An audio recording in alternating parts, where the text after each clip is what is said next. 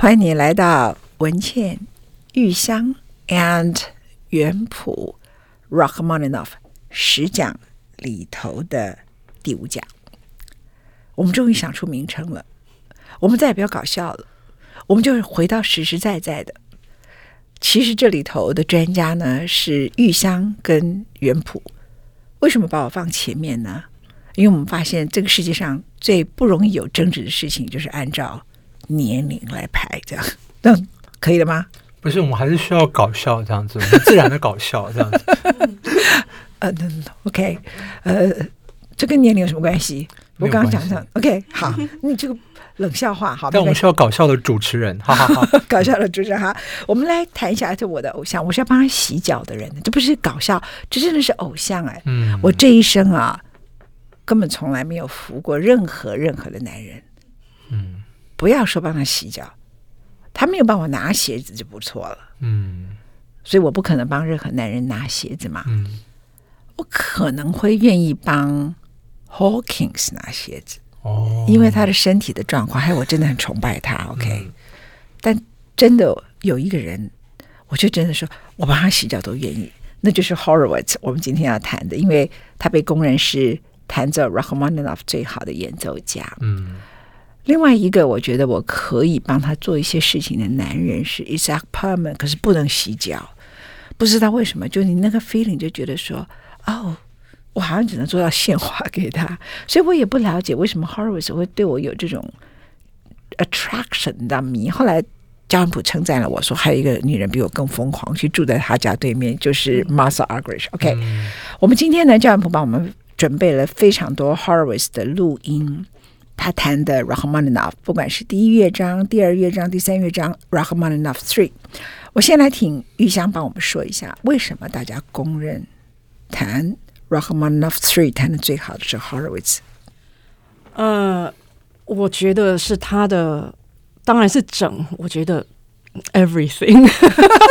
我刚刚本来要说音色，后来又说想说诠释，后来想说风格，那不是 Everything everything，everything 这样子啊。嗯这个里头为什么我问了玉香？理由是因为其实一般我们在谈 Rachmaninoff 的时候，这里头的技巧占的分量很重，可是他因此让人们很多人忽略了这里头真正的诠释。那 Horowitz 给别人的感觉其实不是这样的一个个性。就说你弹 Rachmaninoff Three 的时候，我们在前面几讲里头其实有提到，就是他的整个曲子里头充满了戏剧性。嗯，这也是陈玉香疯狂喜欢拉三的原因。嗯。对，原谱这样对吗？哈，他有强烈的悲伤，有一种很大的凄美，然后又有一种轻轻柔柔的音乐，然后接着又有一种很不顾一切的壮阔飞翔，然后流亡的。可是我不愿意屈服于生命的。可是你总觉得 Horowitz 他有一种优雅。我常常他说他弹琴好像一个仙子在琴键上面，然后你看他弹琴，因为你会看他手键嘛。很多人注意到他手很大，我注意到的是他怎么好像琴摸过来摸过去，每首曲曲子都很容易的样子，他就举重若轻，所以感觉上他的个性似乎不是那么 dramatic。然后如果按照星座，他又是天秤座，他是一九零三年生。但是我觉得他音乐里面有一种，就是当霍洛维兹有一种优雅，然后有一个很好的品味，然后对音乐有很深的了解，但他音乐有一种那种。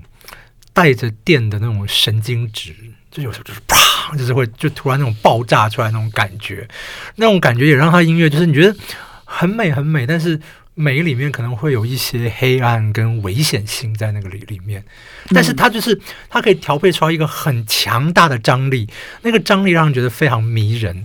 我我一直很着迷一句就是别人的形容哦，然后后来我问了几个钢琴家，他们说这是真的，就是说就是当年比方说。同样是卡内基音乐厅，大家去听鲁宾斯坦的音乐会，开演前啊，大家嘻嘻哈哈，非常开心啊，然后呢，就是很快乐，在聊天啊，或怎么样。可是如果是 Horowitz 的音乐会，开演前半小时，可能人都已经差不多，就已经坐差不多了，然后大家都没有声音，就是就是说一，就是说这两个艺术家当然是非常不一样，可是说他们艺术的个性是强烈到还没有出场，在出场前半小时。就已经可以笼罩在整个音乐厅里面，然后霍洛维兹的那一种紧张，然后那种带着电的那种刺激感，是让大家在音乐厅就听他演奏前半小时就就已经感受到了那种感觉。OK，我们先来听一下赵元普帮我们挑选的音乐，因为呃，今天我们呢除了要聊之外，要让大家一起感受到 Horowitz 他诠释 Rachmaninoff Three 的功力。Rachmaninoff Three 呢，大概分成三个乐章，其中第一个乐章中间还有点间隔，二三是几乎连下来。是是是。那我们来听一下一九四一年，其实张普也帮我们准备了他一九三零年的版本。一九三零年的话，他才二十七岁。嗯。可是您觉得他最重要的一九四一年那个版本是有他的背景，要不要谈一下？这个很有趣，这是一个广播现场录音。那为什么会挑这个呢？是因为就在这个一九四一年前后。拉赫曼诺夫去听霍洛维兹在这个 Hollywood Bowl 好莱坞晚型音乐厅的现场演出，弹这个曲子。然后呢，这个是据说就看所有资料的表示，这是拉赫曼诺夫人生至少有记录的是唯一一次听完一个音乐会，激动到我们作曲家本人激动到从观众席直接冲上台，嗯，然后抱住演出者，就是 Horowitz。然后跟他讲说：“你弹出了我梦中的诠释。”嗯，对。那所以那这个录音当然不是那场 Hollywood Bowl，是跟纽约爱乐，但是是最接近那一场的演出。所以我们可以来听听看，说不定这应该可能最像拉赫曼诺夫听到的那一场的样子。他没跟他说：“你是我的梦中情人。”好吧，我果然扮演这个角色。我们来听一下一九四一年 Harowitz 弹奏 rahman of Three 里头第一乐章的部分。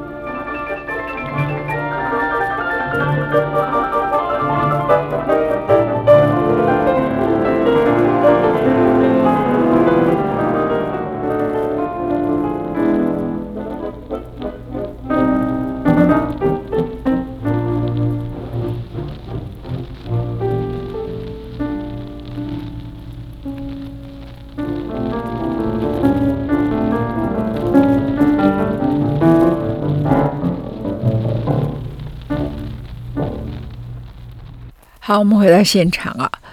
刚才其实本来原谱帮我们截了一段，可是我觉得音乐不能在那里终止，嗯，还在往后拉，嗯，然后就这样子拉拉拉拉到一个地方。这一段你听到了什么？原谱？这一段当然是非常惊人的钢琴技巧。我们呃，而且不只是钢琴技巧，我们说这种音乐，你看说这种收放之间的这种调度，那真的是我觉得是一个大艺术家的本事，就不是只有技巧这而已。就是你看。这种可以就有这么杰出技巧，然后可以把听众的心啊紧紧的可以拉抓住。哦，是我真的后来我听了非常多拉塞的版本，尤其一刚开始原谱啊。切的第九分十九秒那里开始，玉祥你自己怎么听啊？他那个当然大家都谈技巧哈，那技巧里头其实就是速度。那我也看到你的可怕的琴谱，然后原谱就故意给我们看那个 那个那个琴谱，就叫密密麻麻魔魔鬼般的琴谱哈。可是大多数的艺术家就是能够把它弹出来，然后接着就把它弹的干净，然后接着把它弹到有一种清脆的一种感觉，不是？可是你刚刚听他那个速度。那好像有一点是从宇宙来的，不太像人弹出来的。你的感觉呢，玉香？他那个速度是比平常人快很多。嗯，呃，尤其是我刚在跟元普，呃，这个在外面已经讨论说，这个第一乐章最难的就是刚才这个 cadenza 的某一个地方，它有一个连续的和弦哦，总共要弹两小节。大声的和弦，而且很快，而且他呃，这个作曲家还写渐快还是渐快中，然后他这个和弦总共有一小节有十二个。两小节二十四，右右手四个音，左手也四个音，这样。然后要一口气弹完，嗯，那这个就是 很多钢琴家其实卡在这地方。当然他们都弹得完，大家都弹得完，只是看你是怎么结束。有的可能 弹比较慢，有的可能是比较小声，有的可能慢又小声，呃，没那个冲劲。因为你说一口气要弹二十四个和弦，二十四次，就是说你手。呃，十十只手指你要用到八只，然后要弹在最大声的状态下震二十四次，不能停。然后你看这要多少的体力？所以他刚才是这个，我为什么在笑？刚才这个地方，因为他这个地方弹的快的不得了，特别快，当然我听过最快的。对，嗯，都跟以前别人的速度。那你觉得这代表什么？呃，武林武林高手，武功太强。当然他有他有不可惊人的技巧。对啊，而且他不可思议，当然技技巧是一样，呃，有的有的人也有这种技巧，看他要不要用。那还有他的，嗯。他其实他的音乐是非常非常的戏剧性，嗯。嗯，所以他才能这个极端这么的多，他很多种极端，他是非常大概钢琴家里面最戏剧性的诠释。像你刚才谈到他那个地方，突然他就啪啪啪好大声，突然又快，好快好快，然后接着他就开始弹的行云流水，就变成他大家很熟悉的他另外那个优雅的风格又出来了，这样啊，那。我们来听第二乐章里头呢，我们挑了一个一九五一年 Horowitz。其实刚才一九四一年，我们帮大家算他三十八岁。嗯，那一年他在 Hollywood Bowl 那个地方可以容纳一万个人。是是是。他当时刚好是二次世界大战的时刻。嗯，我可以想象他在那地方弹奏，在下面听音乐的人，当时美国的失业率还 ten percent 呢，还非常非常的高啊。那美国可能多数的人都还没有料到年。底的时候就有珍珠港事件，美国被卷入战争，所以你可以想象，一九四一年的时候，他在那里弹琴，然后当然，呃，您刚刚提到作曲家 Rachmaninoff 本人就走上去拥抱他嘛，好，那我们来听一下，一九五一年，一九五一年是在战争之后，是他四十八岁，就隔了快十年嘛，整整十年，他演奏第二乐章。这一段我觉得很有趣，因为这段我自己非常非常喜欢。就是拉赫曼尼诺夫自己有很大很大的手，所以那种大和弦就是别人很困难，对他来讲稍微简单一些。可是这个曲子我觉得很难的地方，它真的是像玉香老师之前说，它里面融汇了钢琴的所有的技巧，所以不只是大东西。刚刚我们说这个大东西，就是就是就是两手都各弹四个音，然后弹这么多和和弦。我们现在听第二乐章，就刚才那个第一乐章一开始那个哒哒滴的那个旋律呢，变成一个轻快的圆舞曲。那个其实是第二乐章的开头嘛？对对对对。然后，然后，然后，不是我们现在听看这第二章后面结尾这个地方，我就是就是钢琴要弹这么多小的，然后一秒钟哒哒哒这些音这样子。然后你听霍洛维兹这么有弹性的手指跟弹性的声音哦，我们从第二乐章的第八分钟听起。嗯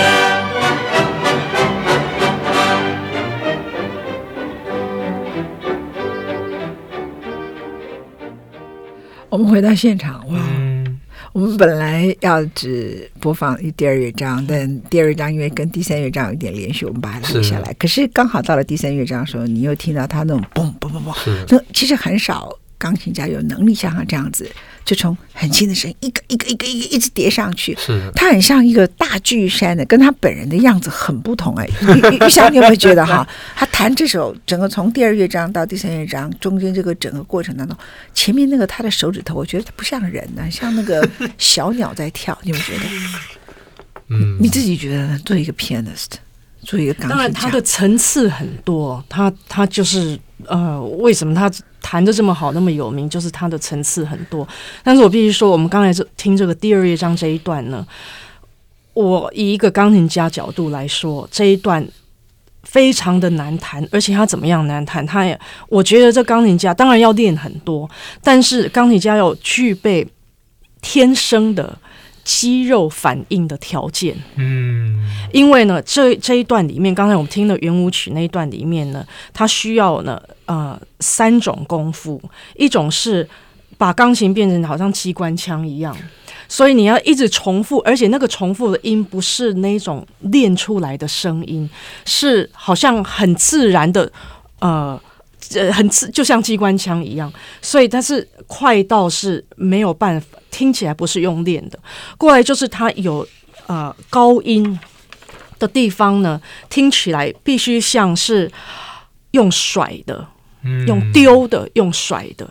所以这种东西当然也是要练，但是你没有具备这种天仙这种条件也练不起来。还有过来呢，它有左右手，它的。轮流，他的左右手轮流的速度很快。当然，轮流这个不是什么难的东西，但是你轮流的速度快到那种时候的时的时候呢，他已经不是在轮流弹了。他不是说先左手再右手，他不是这样，他好像是同时，所以有有一点像在钢琴上做 acrobat 这种感觉。特技对，特技在呃特技表演。所以我在弹这个时候也就有这种感觉，我左手。右手要过去的时候呢，你那个左手不是右手过去，你那个左手要不是两手轮流都要快，是你要闪的够快。我看过那个 video 哈，嗯、看过影片啊，他比较晚年以后弹这个曲子的影片啊，嗯、就是你讲的这些段落的时候，因为那时候可能摄影机那个都很容易 lag，你知道吗？他、嗯、没有那么准确，那感觉好像那个李小龙的功夫、嗯、，OK，就是。而且你觉得是真的有一种特技，好像有气功。那那因为那个手，他从摄影的 lag 的时间来看的时候，因为他的话术哈，就是我们讲说影片的话术，嗯，那个话术呢，它本身跟不上他的手的速度。你懂懂我意思吗？就是说，所以当他。的手已经挪到左边去的时候，他的右边的手还没有结束，嗯、所以就觉得两个好像，然后飞行中的两个燕子这样子互相，就是你就会感觉到哇，这这这是什么魔术表演这样子。非常喜欢这一段，但是呢，我今天选这段还有很大的原因，嗯、那就是呢，因为去年十二月听玉祥老师弹这一段，这弹的太好了。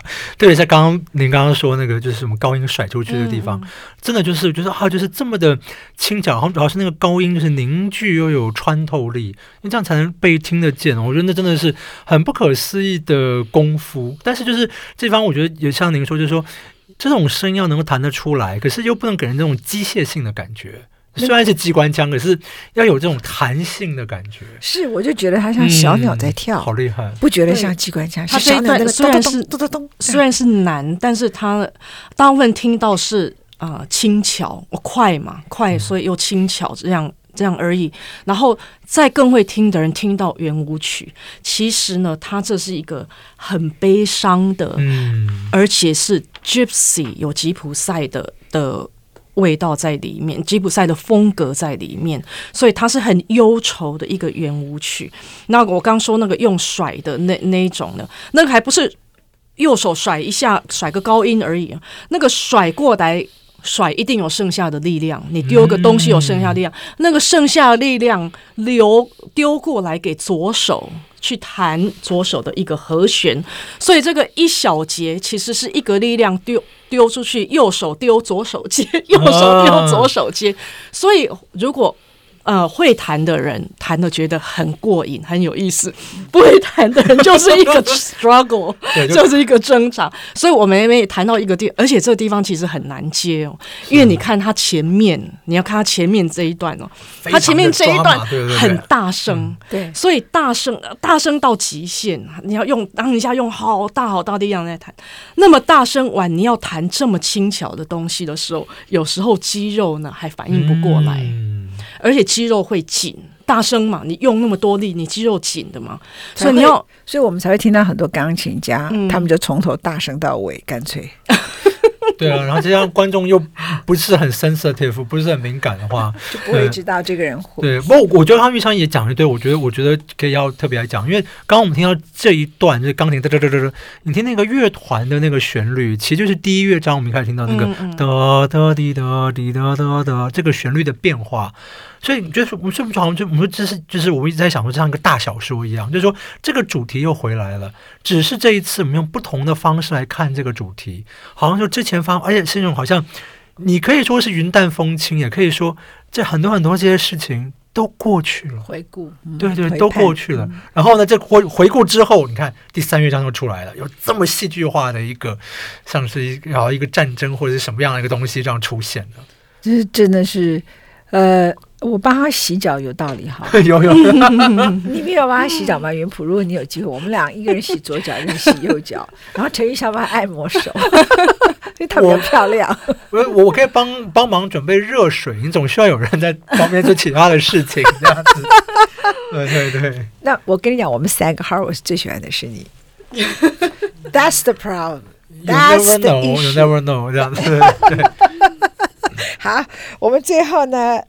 我觉得，我如果继续播放 Rachmaninoff Three 最重要的第三乐章来弹 Horowitz，当然我们可以一整集 Podcast 全部，或是我们整个节目里头都来谈 Horowitz and Rachmaninoff Three。可是很多人懂得一件事情，你要把最精彩的保留给明天。所以，我们明天来听一下 Horowitz 弹奏被认为拉三曲子里头最重要的第三乐章那个 ending。而且我准备怎么播呢？我准备把一九七八年他的版本，跟一九三零年他的版本，还有一九四一年他的版本，一九五一年的版本，全部一起做比较，这有没有很过瘾啊？是蛮过瘾的，嗯，真的。然后我们来听一个人会不会因为他的年岁。会有不同的表现，嗯、你觉得有吗？你自己听觉得有吗？我们听了就知道了。哎呦，这个人，哎呀，我们不是天桥上的魔术师，好吗？我们是钢琴上的魔术师。嗯、OK，明天我们为大家继续来讨论 Rachmaninoff 和他这一生可能把他他所听过的，把他的作品诠释的最好的 Horowitz 两个人教会里头最重要的曲子 Rachmaninoff Three 其中的第三乐章，非常谢谢。是玉香，你有什么话要特别再说的吗？没有，等了留给下一集。我觉得下一集他又会开始舞蹈起来，这样子，因为那是最精彩的部分。好了，留给下一集，拜拜。